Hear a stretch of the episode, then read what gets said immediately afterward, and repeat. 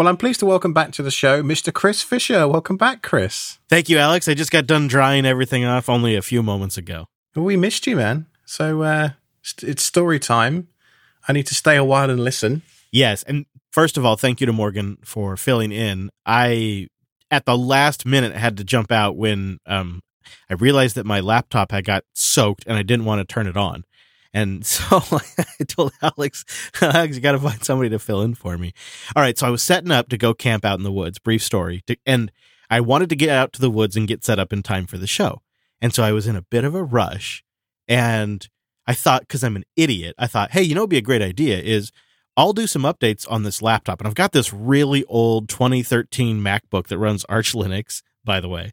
And so it's for me, it's like this thrill to boot it up about once every six months and see if when I do an update, if the installation explodes or not. Right. So I thought, while I'm running around packing up the RV, I'll set this thing to do some updates just so I can, you know, have like a little thing to do for my ADD brain and check in on it. And so I'm packing up and I go around and I collect all of my electronics because I, my kids and I had been going through some stuff. And so we had a, the fire tablets were down off the wall that we used to control Home Assistant, our front end. And some game controllers were out and we're going down the road and we want to get there quick. So I just took this basket and like a good little boy, I picked up everything and put it in my basket. And of course, I don't want that basket to spill. So I, I set it in the back in the bathroom and uh, finished up my laptop and closed the lid and went about packing up the rest of the RV. I'm driving down the road for probably 20, 25 minutes. And I realized I should probably get gas because I'm going to be off grid for a while. And if for some reason we don't get good solar, I'm going to need to be able to run my generator. So I, I, I, pull up to a gas station and I, I start to pull in, which is a downhill kind of turn in. And as I pull into the gas station and begin to decline down into the parking lot, I hear like like a wave sound behind me. Like I'm like, is there a noisemaker on? And I I turn around and look over my shoulder, Alex, and I see this wave of water coming down the middle of the hallway of my RV. It sloshes down into the, into the into the step well. It's all over the place. It's coming down into my feet while I'm driving. It was everywhere. How tight did your asshole pucker when you saw that? Alex, in like one motion, I like grabbed the radio and I radio to my wife because she's chasing me in the car behind her. You gotta get in here quick. We got an emergency. I throw the radio down. I park the RV, stand up, and I begin just walking straight to the back. And as I approach the back of the RV, I hear a sound I immediately recognize. It's my water pump and it's pumping and it's pumping and it's pumping. It shouldn't be on. But in our rush to leave, I had left it on and didn't notice. And so I flip it off as I open the door and I look right at the sink where I, just instinctively knew the problem was going to be. Somehow I knew. And I could immediately see the entire chain of events. I had left that big old heavy MacBook on the counter. And when I went down the road, it slid down the counter, slid just right, and fell into the sink. And as it fell, it turned the faucet on which is where my basket full of electronics was sitting. Oh no! That be turned that that Alex it turned into a bathtub. Alex, it was oh. It was so bad, Alex. It, it, soaked everything and then proceeded to spill out from there into the rest of the RV at about about about 17, 17, 15, 20 gallons ish. It's hard to say. Yeah, got the laptop, got all the fire tablets, got the game controllers, got all the charging bricks, everything. Not to mention flooded the RV I, I, I had to act quick. And so thankfully I was able to position the RV in such a way that it kind of tilted it so I could just get all the water to pour out into one direction. And then I just spent like two hours drying it up. And then we moved out to our spot in the woods and then spent another couple of hours trying to dry it all out. I lost a lot of devices. Jeez. A lot of good devices died that day, Alex. but not that stupid old MacBook. It's still kicking. Even though it got water in the event in the vents and all of that, it's still kicking. so the device that caused the problem just ran away going, tee, not today. It's doing great. Yep. Although its power adapter bit the dust, so I don't know exactly what its long term plan was. That's like cutting your nose off to spite your face, isn't it? That's why you should plan and plan to learn Visit our sponsor, Cloud Guru, the leader in learning for the cloud, Linux, and other modern tech skills, hundreds of courses, and thousands of hands on labs. Get certified, get hired, get learning at a cloudguru.com. You know, that story just hurts me so deeply because water and electronics, you just have this pathological thing that they don't Yeah. go, they, they just don't mix. Like, No. I- I've probably missed out on several experiences in my life because I had a phone in my pocket. I'm like, well, I'm not going to go and run in the ocean or whatever it is because I've got a phone in my pocket. And And so many devices, obvious statement time, but I really was feeling this. So many devices have the battery built in. And so there's just nothing I can do. yeah, damn, man, I feel your pain. I really do. Yeah. It was rough. It was rough. And so I, now I have to selectively choose what I'm going to replace and what I'm just going to try to live without. Oh, yeah. And you just missed Prime Day. I know. I, that crossed my mind because I, I had a couple of fire tablets in the mix. Gone.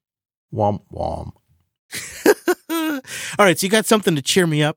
Well, I was watching uh, YouTube the other day, as is often the case in, in my household, and I was watching a video by Techno Tim, and he did uh, an Authelia introduction. This is a single sign on uh, service that basically allows you to have one login cookie get set, which then allows you to log into all of the services that you select through a set of rules that you configure to say, right, if I want to access um, Nextcloud, as long as I've got this token set, then I'm I'm all good. And then uh, you could do it for a wiki or any of any of the services that are running on your system.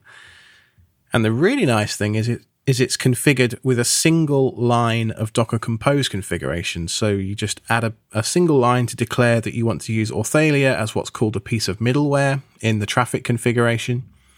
Um, and you're good to go, and that's it.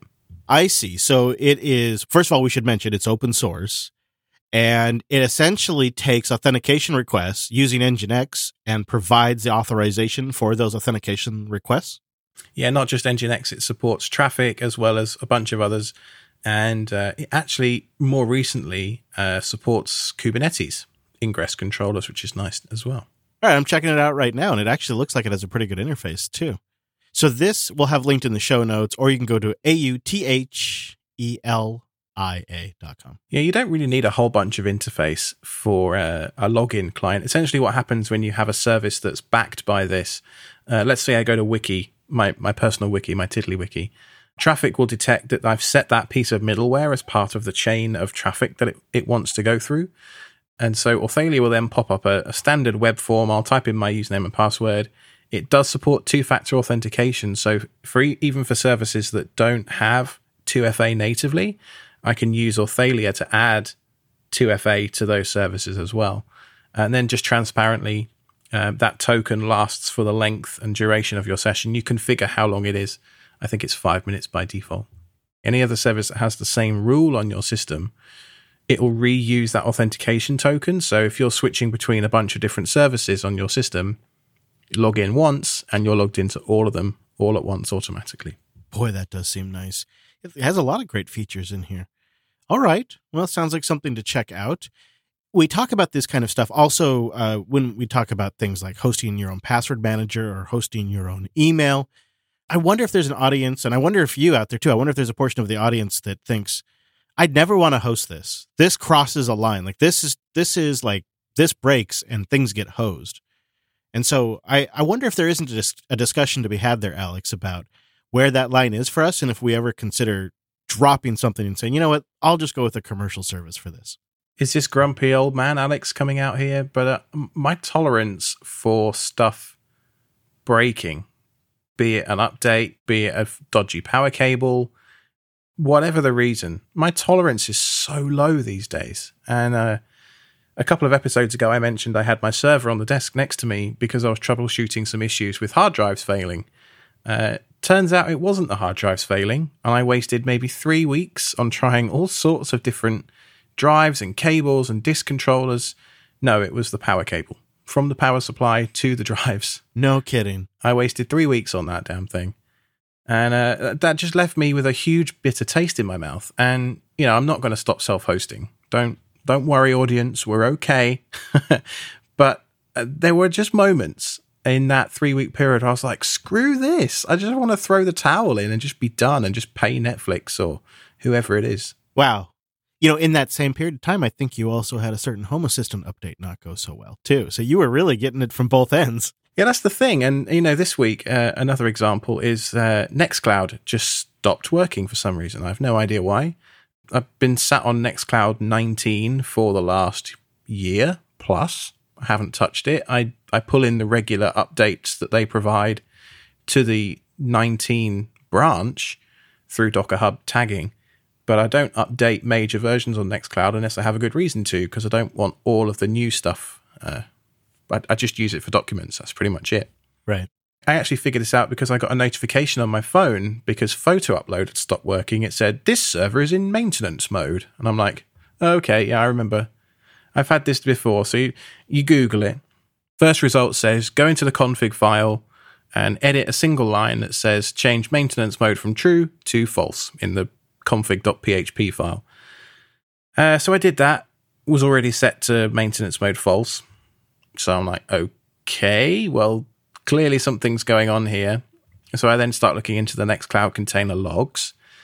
And then it said something about uh, character encoding, UTF-8 char sets. And I just, uh, at that point, I was like, oh no, here we go. This is going to be a long evening. Long story short, I ended up having to go into the MySQL container itself with a, a Docker exec command get into the MySQL nitty gritty details, delete and change a couple of data types from varchar to text fields and all this, you know, stuff that's way over the head of most people that are doing self hosting unless this is your day job. And I just thought to myself, who is this stuff targeted at? If I was paying for Nextcloud as a hosted service, I mean, these things exist, like Google Drive is mm, similar OneDrive, you know, all these different cloud file repositories. If these things broke and I had to jump through all these different hoops to fix them, I would just migrate to a different service. And yet, because I feel a certain sense of obligation, partly because of this show, but also partly because of my beliefs towards self hosting in general, I power through it. But sometimes I just, I just want to throw the towel in, you know? Did you ever get to the root of why that Nextcloud issue just cropped up?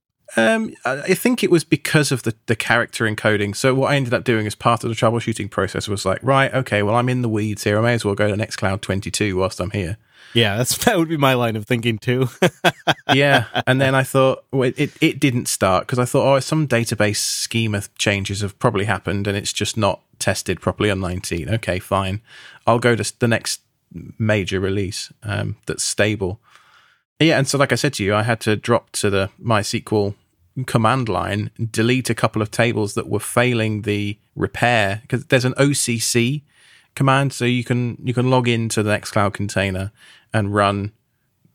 There's like a shell, like a, a CLI um, tool built into it called OCC, Own Cloud Client. I would imagine is what it stands for. Don't quote me on that. Uh, and you can do a bunch of maintenance stuff like you can turn maintenance mode on and off you can repair things etc etc and it kept failing on this line item to do with news articles which is a plugin i don't even use anymore. I think i enabled it for testing and then forgot about it. And uh, much like my home assistant update i probably missed it in the logs because i don't necessarily look at the logs every day because i've got other stuff to do.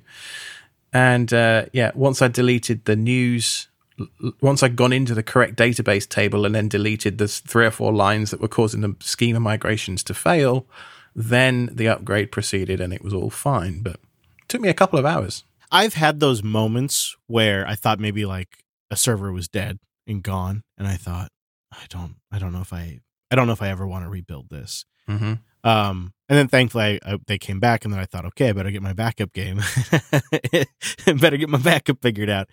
Uh, yeah, because I mean, you really got it. I mean, you got a hardware failure in your server, you got a software failure in Nextcloud, a Home Assistant, uh, a pretty dramatic Home Assistant failure based on some deprecation and changes. I mean, you got it one after another. I recently also had a Home Assistant update go south when the OS update didn't complete correctly. The system locked up and then rebooted, and then it couldn't get an IP until I had fiddled with it for quite a while. And uh, for a brief moment, I thought to myself, should I just bail on this and maybe just go back to a traditional server and Home Assistant core container and just keep it simple? Um, and then it gets working again. And then I think, okay, no, this is better. And I like this. And I think to myself, in the grand scheme of things, this is the cost of having full control over these services. And and it does give me a better appreciation of the value that the cloud providers are offering. And it makes me also understand how valuable my data must be if they can pay for these services based on mining my information. Like, wow, there must be some real value there because it's not cheap. And to keep something reliable like file services for, you know, a 10 year streak uh, actually takes an incredible amount of effort. Yeah, you're not wrong. I mean, these these guys, they entire jobs, you know, site reliability engineers. That's the name of our, you know, uh, supporters club that we have. And, uh, there's an entire job dedicated to keeping things up and stable and reliable. And these guys, they write software, they write scripts, they do all sorts of ninja magic to to keep these services online. I think part of it, Alex, is giving yourself, and you've done this, you know, the ability to rebuild fairly quickly. Like you do that. You makes you makes if you adopt something, you make sure that you can redeploy it as necessary, and those kinds of things. I think they help a lot. But it, I, I think this show should ask the question more often is there a cloud service that could do this? And if there is, why are we not choosing to use it? Because it is a big trade off every time. And the more critical the service is to you, I think the more serious you have to consider that. I'm trying to think of a good example. I suppose Wiki would be a decent one because you can you can probably throw some stuff up on GitHub in a, a, a random repository as a bunch of text files and uh, call that a wiki if you want to. Uh, you could also go to some random website uh, and buy probably wiki capabilities. But there's nothing quite like hosting your own and keeping that kind of information in house because the the role that a wiki in particular fulfills often is to store proprietary, you know, custom information. You know, maybe Wi-Fi passwords for your house or something, or the the code to the safe so that your wife can open it when you're out or something. I don't know uh, what people store in their you know um, wikis, but there could be some sensitive information in there. Sounds like you have a code for a safe that if I was ever on your land, I should try to get that code. well, I've got to buy the safe first. So uh. I was like, he has a safe? Oh, okay. But it's a good example. You're right. I have been thinking, like, how could I leave my wife notes in a way that is fully secure? And there is this feeling that I think is actually pretty special, and it's this total feel of control. And I, I feel this when I am off grid and I'm generating my own power and I've brought my own food and I don't need anyone to do anything. I, I for for a brief moment I feel like I'm truly in control. And I have that same sense when it comes to everything being offline in my RV and and being self-contained to the RV and having having this gone through this project off grid where I offloaded a bunch of services and got everything running locally. When when I get access to that stuff, it's it's like this it's this feeling of confidence that we get so sparingly now with with so many cloud services that are integrated with our mobile devices or integrated with commercial desktops. Less and less consumers and, and technology users have control. Less and less. They have less control than ever of modifying their devices, of controlling their devices, or even determining who has access to their data or if it can be scanned or any of that. And so when we have these areas we can actually exercise that control, we have to keep doing it or else it will go away. If there's no users of these self-hosted services and if there's no market demand for this control, eventually the developers and the companies that serve that niche will dry up. And so it's like you have to always be looking like where can I exercise that control and where does it matter the most? And that's kind of where I've come down on it. It's like, okay, this information, like secret stuff I want to give my wife, that is always going to be on my land. Like I'm just never going to put it anywhere else. And thankfully, you know, I've come up with a little system where it's just some markdown files. It's really simple. It's not it's not it's not a big effort to actually do it. You are right. There are an increasing number of companies uh, doing stuff for this marketplace. You know, Tuya, we, we talked about it last episode with Morgan, have announced a, a native Home Assistant integration as part of their product line. You know, so these things are happening, and you see, uh, what's his name, Linus uh, Sebastian has just bought a new house, and he's talking about how he's going to implement smart dampers in every room, so he's not air conditioning every room, and how there is lots of proprietary services that could do this stuff, and how it's just all so overwhelming and I think that's largely what I'm feeling too. Is just a bit overwhelmed by the amount of stuff I could do. You know, it's Yeah. not even necessarily just when stuff breaks. It's it's that feeling of once I put my daughter to bed or something in the evening of okay, I've got a couple of hours before I go to sleep now. I- I don't want to just sit and veg and watch cartoons necessarily. I'll do that whilst I'm doing something else. But what out of my huge long list of ideas that I've got should I pick? And oh, I can't be bothered. I'll just watch cartoons. You know what I've been doing is like the really simple stuff. Uh, I went through my uh, Home Assistant dashboard and I made individual. I chose like individual icons for each entity, so each light bulb has like a unique light bulb icon. Really, just slow kind of paced work while I was watching Rick and Morty. you know, and so it's like not very high cognitive load, but I can sit there and fiddle with something. Um, and then the other thing that I did recently it was it was one of those moments where I was like, I don't need to build something complicated here. I could just get a couple of window fans off of Amazon that have manual controls, plug them into some smart plugs, and I could have some set to input and I could have some set to output. And then I could just set up automations to turn the smart plugs on and off. And it was one of those moments where I was like, I could just do something very simple for cooling, and it would probably take me 35 minutes to set it all up. And I was so down in the weeds with all of these things. Like I could build a new virtualization backend and then I could set up individual host OSs and then put containers in there. Like I was going through this entire thing about how I wanted to rebuild all of the infrastructure. And then I thought, you know what else I could do is I could just spend 30 minutes doing this tonight and I'll spend 30 minutes doing that tomorrow. And over a couple of nights, I got it all done. If it works, it ain't stupid. Now, in case you haven't heard, we're getting together in Denver. I'm looking forward to this. And not only is Alex going to be there, but he's going to be our trivia master at the meetup. So you got to come just to say hi to Alex. Looking forward to that. I've been working hard on the trivia questions, I promise you. There'll be a bunch of Linux questions. There'll be some, you know, general knowledge stuff, but there's also going to be some like older, more esoteric hardware questions as well. I've been having a real fun digging out some of these questions. I'm looking forward to that. So we'll have the meetup details. We have two meetups actually planned. Uh, Alex is going to be at the Denver meetup, but there's also a Salt Lake City meetup on the books. Details are over at meetup.com slash Jupiter Broadcasting. And then additionally, in Lady Jupes, my RV, I will have a live tracker, and if there and there will be more details. And if it works out, we'll do a little micro meetup. Could just be, uh, you know, just come by and say hi, and we'll have this uh, embedded web page that you'll be able to view over at colonytracker.live. That'll show you right where we are at. Uh, it's all in the works right now. Just in this last week, we got the back end set up for OwnTracks to record where I'm actually going to be at, and that's a pretty neat deal, Alex. How are you doing that? Is that up on Linode or something?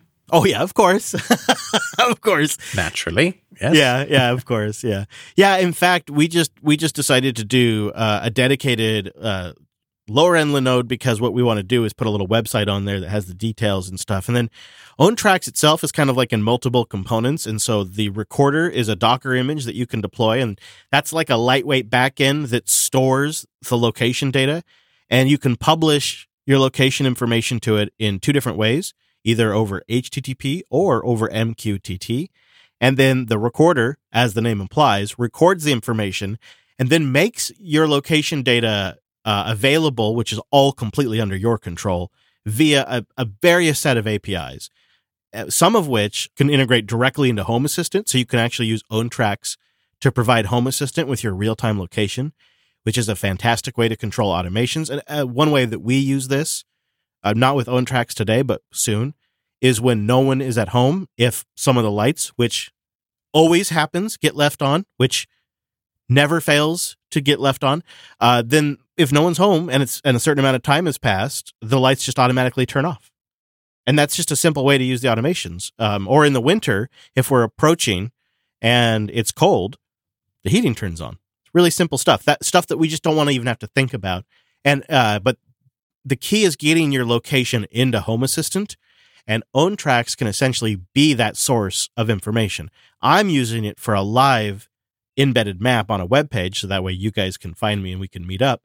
And I'll be running the OwnTracks client, which publishes that information to the recorder on my Pixel. Yeah, it's so cool that it uses MQTT to do that. Yeah, isn't it? It's clever. It seems like actually a great use of it because you could see how when you have maybe a loss of connectivity. It could queue up, and then when you connect, it can just transmit the the bits that were queued while you had no signal. It's it's really smart. Perfect. It's exactly what it was designed for. Now, my uh, favorite robot vacuum firmware, Valetudo, had a big release uh, last month, and I finally got round to updating it and installing it this week. Uh, I'm a glutton for punishment, aren't I? There's lots of stuff breaking, and I still go ahead and install these updates. And uh, guess what? What? Did it break? Well, it, I mean, no, the updates went fine, but there'd been some changes to how the uh, the vacuums get communicated with from Home Assistant. They've deprecated the vacuum.send command, which was what I used to say, "Hey robot, go," you know, uh, hoover the bedroom or something.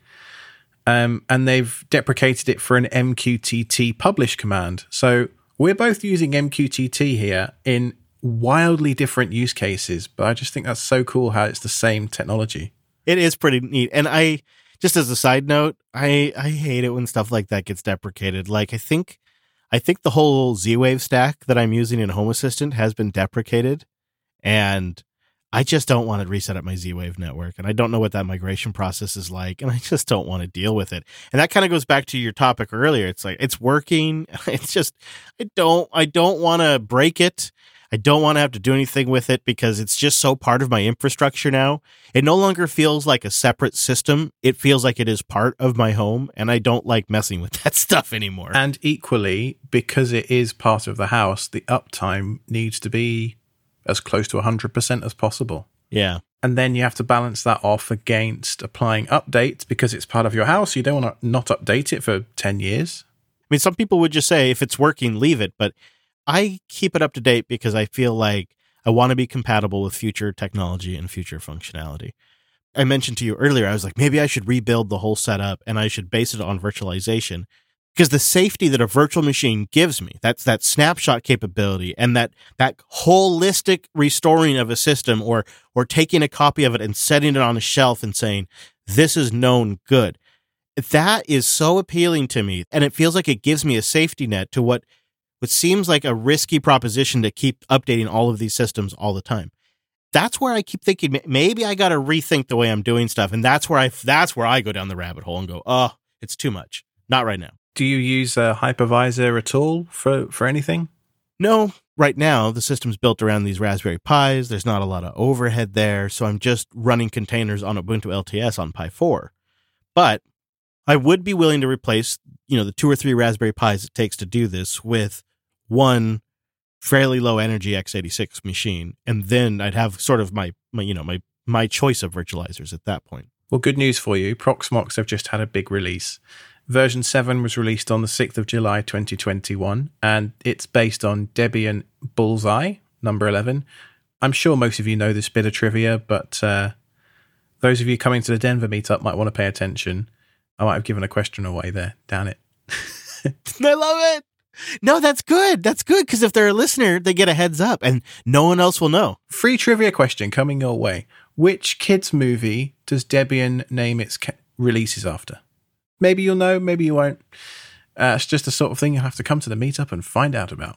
All right. Now, what else is included in this release? They've got a bunch of new uh, versions of stuff. So ZFS is now 2.04. Uh, QEMU has been bumped to version 6.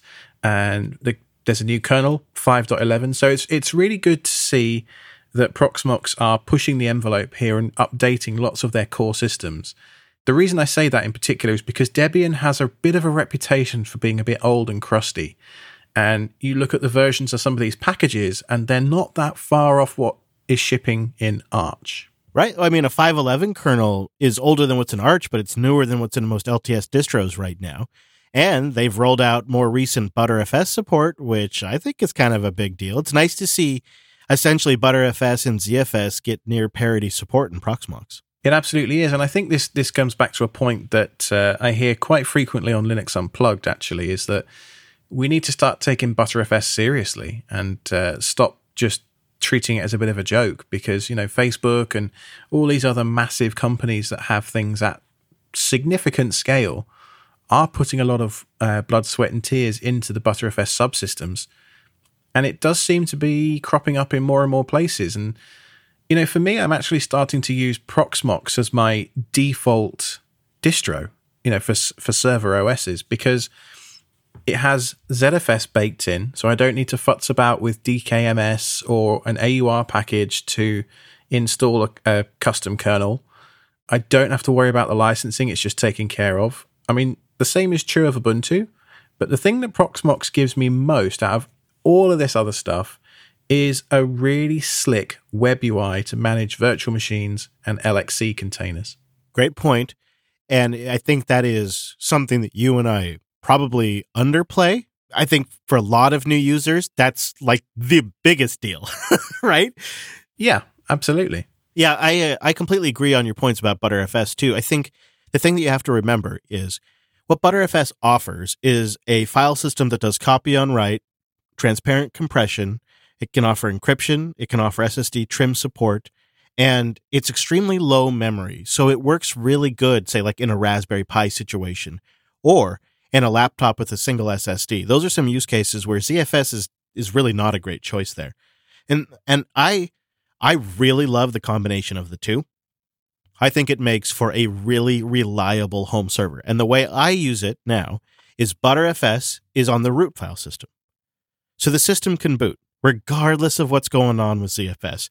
If if your DKMS module fails to build for some weird reason, which has happened to me, your system still boots because the core system, the file system, is Btrfs. And then your really large data sets with your multiple disks that are in some sort of RAID configuration, that's where I go ZFS. And that mounts almost every time the system reboots. But if it doesn't, because the root is Btrfs, I, it's guaranteed I can get in there and get the system repaired. And we can then get in, you know, then get other things online like getting ZFS to mount. And perhaps the biggest feature that we haven't touched on, the single most important improvement in Proxmox 7 I can now download ISOs in the web UI. Hooray! Oh yeah, dun dun dun dun. So, so you give them a URL and it downloads it, or does that mean you can download it to your machine? Uh, both. So what happens is you plug the URL into the uh, the little form that says I want to download it to this particular area of storage, and then at the bottom, this is a really nice feature. It has an optional box at the bottom for you to fill in the MD5 hash in there, so it will automatically verify the download for you as part of its automated process. Now, a lot of people seem to think that Proxmox isn't free, as in cost. Uh, it's it's open source, so it's free as in speech, and it is also free as in beer. Um, the, the reason I thought it wasn't free is because it has this little nag screen that says you do not have a valid subscription for this server. And all that simply means is you have the enterprise repos enabled, which are some air quotes better tested packages. I don't know quite what that testing entails, but that's what the Proxmox teams say anyway. Um, and so you can support the project and give them money, and they will enable your server to get rid of that nag message. Or you could use automation. You could use, I've written an Ansible role, which several of our community have now contributed to as well, because open source is just that awesome. And what that does is it goes in and removes the repos for you, changes a couple of lines in the uh, web UI files on the Proxmox system, and removes the nag for you automatically. Just one more use case for automation. And speaking of automation, we want to mention our friends over at Cloud Guru have a course that we'll have linked in the show notes just for you. It's the Red Hat Certified Specialist in Advanced Automation and Ansible Best Practices. In this course, they're going to cover the topics on the EX 447 exam as well to make sure you're ready to take that. If you're planning on expanding your Ansible knowledge, this is a great course for you. You'll have a better understanding of the topics on the exam and around Ansible and Ansible Tower and managing an Ansible inventory and, of course, templates as well. So you have to go over to our show notes to get the link to go directly to this course. That, of course, is over at selfhosted.show slash 49. You'll see the link for ACG, and that'll take you to the Red Hat Certified Specialist in Advanced Automation for Ansible Best Practices. Did you get the update to your shield yet? Alex, I am so, so disappointed in this. I loved the NVIDIA Shield so much. I've bought three of them in total. I've recommended them to the audience. And uh, I know that some people out there have also noticed that NVIDIA has decided to improve your experience by taking the top row, which used to be reserved for your favorite applications, and now put full wide advertisements right there at the top, including folks in bondage, folks doing all kinds of like crazy things like, you know, guns and violence and smoking. Like I've seen the whole range. Thankfully, you know, we're not really that kind of uh, we we do, doesn't really bother me that much and it's in my bedroom. It's not like it's a the family uses it all the time. But I really do not like the fact that I cannot turn it off. And um I think it's on my list to replace now, Alex. It's really disappointed. Such a great device. Yeah, it's it's been a really interesting one to watch the uh, kind of cancel culture online react to this one. I mean, on the one hand, I don't really care that much. Um, they, they've taken an interface that was very clean and just got the job done and didn't really have any cruft to it whatsoever.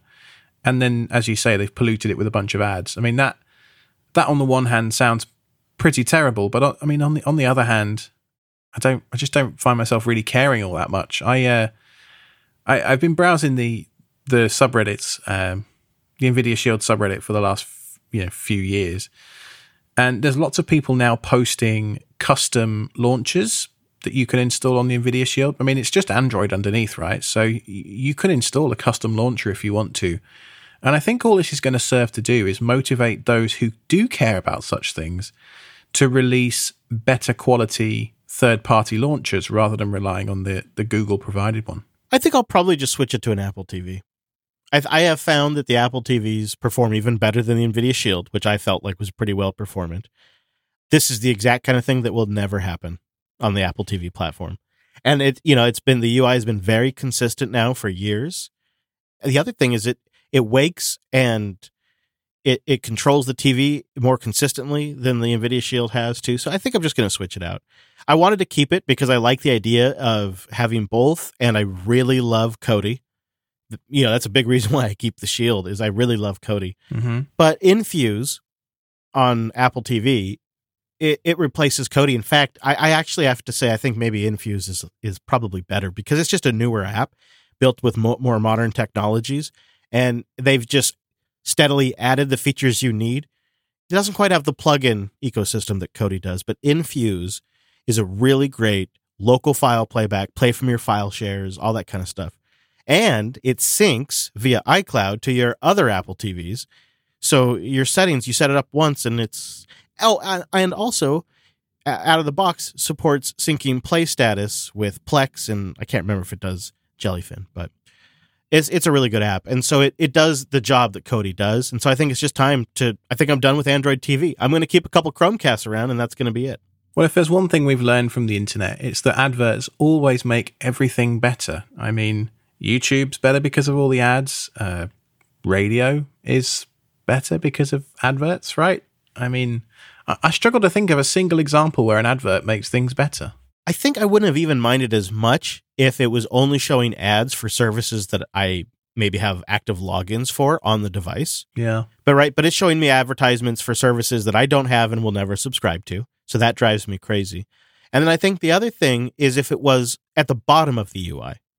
If they hadn't re- if they hadn't taken the row of icons and lowered it and so now you have to navigate down and, and go, eh, that would have been better as well. What do you make of the argument that the Nvidia Shield was a premium device? This this is quite a pervasive argument on Reddit that you know it's a two hundred dollar device. It's a premium device. I've chosen this over something like the Google Chromecast, you know, the the new one with the remote that has this same UI, by the way. Mm-hmm. What do you make of that argument? Because to to me, I think I kind of agree with it in in that yeah, one of the reasons I paid for the Shield, I paid the extra money for two of them in this house was because it was so blazing fast and because I didn't have this stuff kind of rammed down my throat, you know, without without asking for it. Nvidia have just patched this thing for years and years and years, and it's it's just been very reliable. And and, and like you, I'm I'm left feeling rather deflated about it.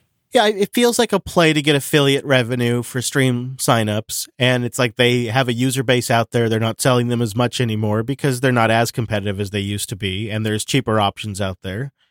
And I think the Apple TV is starting to eat up some of its market share as well because I think other people have realized it's a better box as well. And so I think Nvidia felt let's monetize what we've got here because they get some ongoing affiliate revenue from those subscriptions depending on the deals they work out. That's too tempting I think for them to say no to. And I do agree that it is a premium device. It absolutely is. I think two hundred dollars is on the cheap end. I think if you buy the like I the first one I ever bought was the one with like the big hard drive and all that, and the controller. I want to say that was like three hundred dollars or something. I bought that box because Roku's and cheaper boxes had that kind of crap. It's one of the reasons I didn't get a Fire is because the Amazon Fire does this as well. It's rows of advertisement. And so I didn't buy an Amazon Fire. And so I didn't buy a Roku. I bought an Nvidia Shield specifically because it didn't have this crap on it. Right. And so to have them retroactively add that, like that wasn't the deal, bro. When I spent $300 on your kit, that's, this wasn't the deal. I, I just hate it. And I, I think the custom launcher solution is not a bad one and maybe one I will explore, but it's unfortunate. It's sort of like when people tell you to solve the problems with an Android phone by flashing a custom ROM on there. It's like, come on, man. Yeah, I know you can do that, but most consumers aren't going to do that. They're just not. On that note, Will actually wrote in, and that's why we're talking about this, asking if you could put lineage on the Shield. And I think that's a pretty interesting idea, actually. I, I don't think it's supported today, but certainly moving forward, I could see a much more motivated community emerging around this kind of stuff now. I tell you what, if a decent lineage image showed up for that thing, I'd try it. Yeah, me too. I mean, I even though I just said most people aren't going to, I, the vast majority of consumers who bought this won't. I'd still I'd use it. Now, another option you've got is to replace the TV launcher.apk via TeamWin Recovery Project to one of the old versions of the launcher uh, that doesn't have ads on the home screen. You'll need to unlock your bootloader to do that, but it doesn't require root or anything like that. Well, David from North Carolina wrote in. He said, I'd love to know a little more details around the solar panels that Alex recently had installed, especially since they seem to integrate with Home Assistant. I've been trying to convince my wife that it would be a worthwhile investment. Love the show and keep up the work. Thanks, David. And I think he's like extra excited because uh, he's uh, from your home state. Yeah, North Carolina. Hey, hey, David, how you doing? Is it called a home state now? I mean, your new home state? well, is it? I don't know. I've... I still refer to England as home, and I still watched England crash out of the Euros right in the final, and I still wept like a small child when that happened. But you know, but you also have the first state that you called home in the U.S. It's also the first state where I. It's the first place in the world where I had a child. So you know, there is that. So it's your. I think it's like as far as states go, it's your home state. It, yeah, yeah, it probably is. yeah. So what do you think? You got details for him? I've got a few, yeah. Not, uh, I don't have you know specific model numbers or anything like that. But I went to a company called NC Solar Now. I, I looked at Tesla and a, and a, few others, but the NC Solar Now folks were the ones that uh, came out with the you know the best overall price and package and service and financing and all that kind of stuff. And I ended up going for a Solar Edge system, and this has a Home Assistant integration which connects to the. Uh, they've got this website and it will uh, connect through the API to the website for up to 15 times an hour. I think it can poll the website through the API. And it was just a case of providing an API key. It took literally five minutes to set it up. I had to spend an extra few hundred dollars on the little Zigbee monitoring device to enable the um, inverter that's outside to talk to the internet because by default it doesn't come with any Wi Fi capabilities. But apart from that, you know, extra few hundred dollars to to get the monitoring capabilities. Um, yeah, it's been very straightforward to set it up. And not only does it talk to Home Assistant, but the Solar Edge company also provides a really nice dashboard and uh, a really pretty slick mobile app as well. So I've got a little a little widget on my uh, Android home screen that tells me exactly what my solar's doing right now, which is pretty cool. That's great. Yeah. I love that they're using Zigbee for that just the thing Zigbee's all over the place here. Nate wrote into the show asking about security implications for sharing Ansible playbooks publicly. You know, he sees them on GitHub, all of that. He got thinking about this after he listened to an episode of the Darknet Diaries, and he wondered if you have any thoughts on it. Well, all of my stuff's open source on github.com slash ironic badger slash infra. You know, I have open sourced everything for years now. That's kind of my default policy.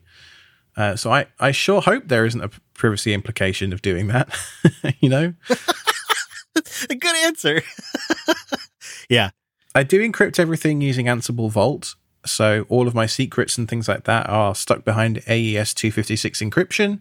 So hopefully, unless I commit a secret directly in clear text, I think I'm okay. Yeah, I just, you know, when I go through your GitHub, I just look at it and I think, you know, everything looks pretty good except for that passwords.txt file where you just put all your passwords in there. Well, funny story on that. I actually published my Gmail password one time to that repo.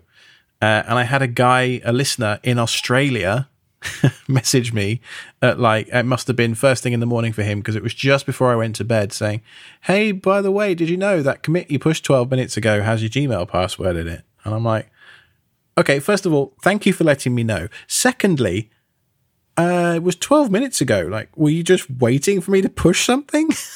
yes, like he's got some sort of like alert. Uh, so to get around that, uh, Nick Busey from the Home Lab OS project uh, helped me out with a pre-commit uh, hook that I have in my Git repo that just checks that my secrets file is encrypted before I push and do a Git commit and push. That's been very, very useful. It doesn't protect against me actually putting API keys and variables and stuff like that directly into other files, which, you know, there comes a point where you've got to be like, right, okay, this, you know, my safety net is checking that file is encrypted or not. It's not going to go and scan every single file. Um, so yeah, I guess it's up to you whether you feel comfortable with that risk or not. And uh, I, I tend to think that even if you're using a private repo on GitHub, you may as well treat that as a public repository anyway, because one day it will be, whether you like it or not. So, and it really just means can you stick to like a good hygiene with that kind of stuff? If you'd like to get your question in or have a comment or something you think we should check out, let us know. Go over to self-hosted.show slash contact. Now, I was browsing some. Uh, I always seem to come up with YouTube on these things, don't I? But anyway, uh, about steam trains the other week, and uh, I found this Union Pacific steam loco called the Big Boy, and this thing is freaking enormous. and it was designed uh, in the early uh, part of last century to get over some of the Rocky Mountain passes because they're just so vast here and the, the trains are so heavy. And so Union Pacific have actually restored one of these big boy steam locos, which is essentially two massive steam locos glued together. This thing has basically two sets of drive wheels and two two full sets of pistons and uh, it's, it's just awesome. Just go look it up. Big boy Union Pacific steam loco and it's going on tour in August around the, the US. So it's it's leaving Cheyenne, Wyoming, and going all the way down to Houston, past uh, our beloved Cheese Bacon's hometown of Beaumont. I know he lives in Denver now, doesn't he? Okay, well, so much for that. You could say it's his original hometown, though. So much for that plug. um, so yeah, it's going up to I think uh, through Dallas at some point, and then up through Kansas City and St. Louis so if you're in the center of the country, by all means, go take some pictures for me because I'm not going to be able to make that one. But uh, throughout August, it's traversing the country. That does look like an incredible route, actually. We'll have a link in the show notes. So when you go there, they have a map that shows you the route that they're going to be on. Well, you know, it's either side of our Denver meetup, don't you? So I, I reckon if you were creative with your schedule, Chris, you could probably find it for a day. Our route for the Denver meetup in total is a good is going to be just over 5,000 miles that's a long way. I, I drove that myself in 2018. We flew into Orlando, drove up to DC, drove down to Austin to meet you for the first time, and then uh, up to Denver, and that was about 5,000 miles. Woo-wee. We did that in three weeks in a car. I mean, it wasn't it wasn't our house. No, I'm going to be in a land yacht. Yeah, that's for sure. But if you're going to be in the area, don't forget we have those meetups coming up, and you can get details at meetup.com slash Jupiter Broadcasting. Make sure you don't miss the next episode, episode 50. We've got some cool stuff lined up for you, and rumor has it there might be some swag. Hmm. In the meantime, you can find Alex on Twitter. He is at Ironic Badger. I'm at ChrisLAS, and the show is at Self Hosted Show. And thanks for listening, everybody. That was self-hosted.show slash 49. Well, the used car market right now is completely gazeboed. It's crazy. It's it's like I've never seen anything like this. I think my RV might be worth more than it's ever been worth since I've bought it at this moment. I've been feeling the itch too. My my Golf, I paid I think 42 off the lot for it and it's worth 39 now. And I've put 20,000 miles on the thing. It's 2 years old and I'm so tempted to sell it, but also I'm thinking is this the last gasoline engine car I'm going to buy? Right. Should I hold on to it? Oh, I don't know. I just can't decide. I've had that same exact thought process. I keep thinking, you know what? I think I think I could drive this car if I had to. I think I could drive this car for 10 years. I don't think I'll have to though. And I think my next one is going to be electric. But what happens in, let's say, 20 years' time when all the gas stations are now electric car charging points and VW don't even make, you know, the, the I don't know, some some esoteric cable that you need to fix the ECU that's gone bad because these cars are all software now. You know, it's not going to be a mechanical failure Or the fuel pump. or a fuel pump. Yeah, uh, that's if you can even get the fuel Yeah. or the oil. I wonder too. I and what because you know me, I'm always thinking about the RV side of this too, right? The RV industry is going bonanzas. They've they just had they've had consecutively their best quarter for 11 quarters in a row. They uh, like Thor, which is the largest manufacturer of RVs in the country, is sold out for a year. The number of Americans that say they are thinking, considering, or planning to get an RV is at an all time high. It's nuts. The RV sales are going nuts. And you know what most of these engines are? Gas. And in some, I'd say the median price is probably like $60,000, $100,000 for these rigs. People are going to want to be able to put gas in their $100,000, and some of these rigs are even more expensive rigs. They're going to want to put gas in there for quite a while. I don't, I don't wonder what happens. I look at all these cars and I just, people have been driving cars. I see, uh, like, my neighbor has a Honda that's like an 83. You know, like people people want to get a long time out of these vehicles. None of that's going to matter though if if the government mandate. You know, look at the EU. I know, I know America isn't Europe. I, I'm fully aware of that, but it just just look at what the EU are doing and saying. You know, all new cars sold, I think, from 2035 must be zero emissions and therefore either electric or hydrogen or whatever it turns out to be.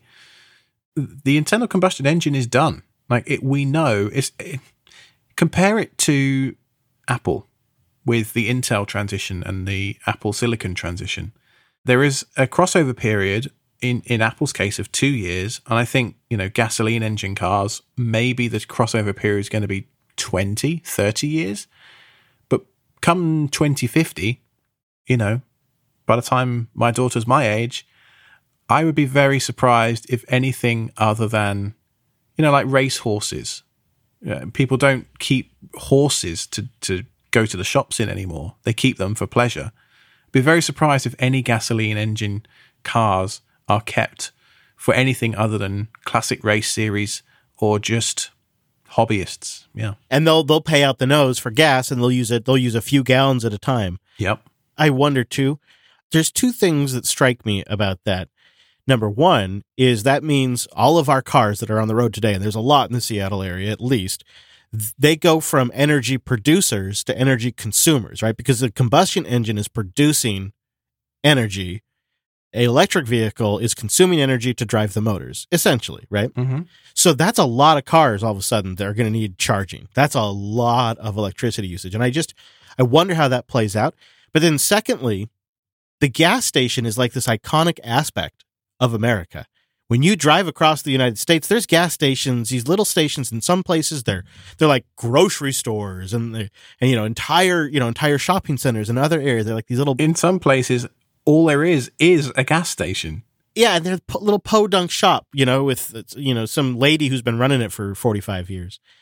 I don't really see that surviving this transition either. I could see some transitioning to charging stations, the ones that offer a, a wider shopping experience.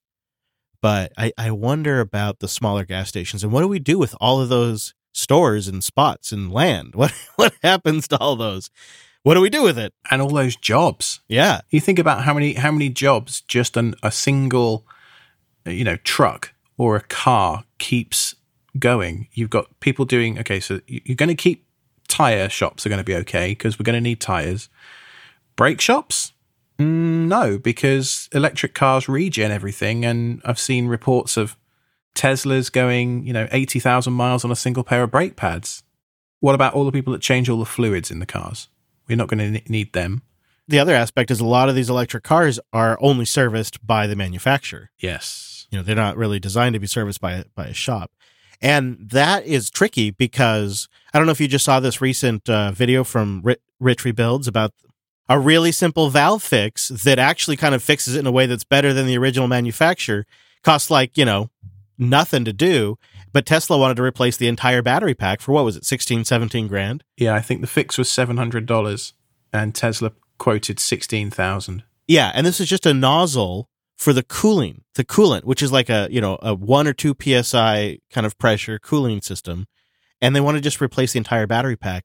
And that guy didn't have like that kind of money to burn. And so if you have third party repair shops, they have alternatives. And I, I tell you what, man, there's a lot of times when I take a vehicle of mine in to get fixed, I prefer they fix it better than I brought it to them. That argument does hold a little bit of water right now, um, but things like right to repair are gaining traction through like Louis Rossmann and people like that are are championing people's right to own the hardware that they they purchase. You know, farmers with their tractors and, and all the rest of it. But I remember hearing a similar argument about mandating that all cars had an OBD2 port put into them. That oh, all these third party repair shops are going to need a laptop to fix, you know, cars and trucks and what have you. And the world didn't end; it kept spinning, and these repair shops are still in business and things like that. So I think eventually the industry will adapt, and a lot of these mechanic shops will. I mean, some will go because you know you're not going to need an oil change every five thousand miles, for example. All the Jiffy lubes are going to disappear. Um, but I don't know. It's it's going to be it's going to be challenging for probably the rest of my life, certainly for a lot of these industries. Yeah, we're going to watch a transition. We'll probably see it get pretty close, but there's so many different applications for combustion fuel that I bet diesel will outlast both of us. Diesel fuel will still be in use Probably. long be it beyond when you and I are still in use.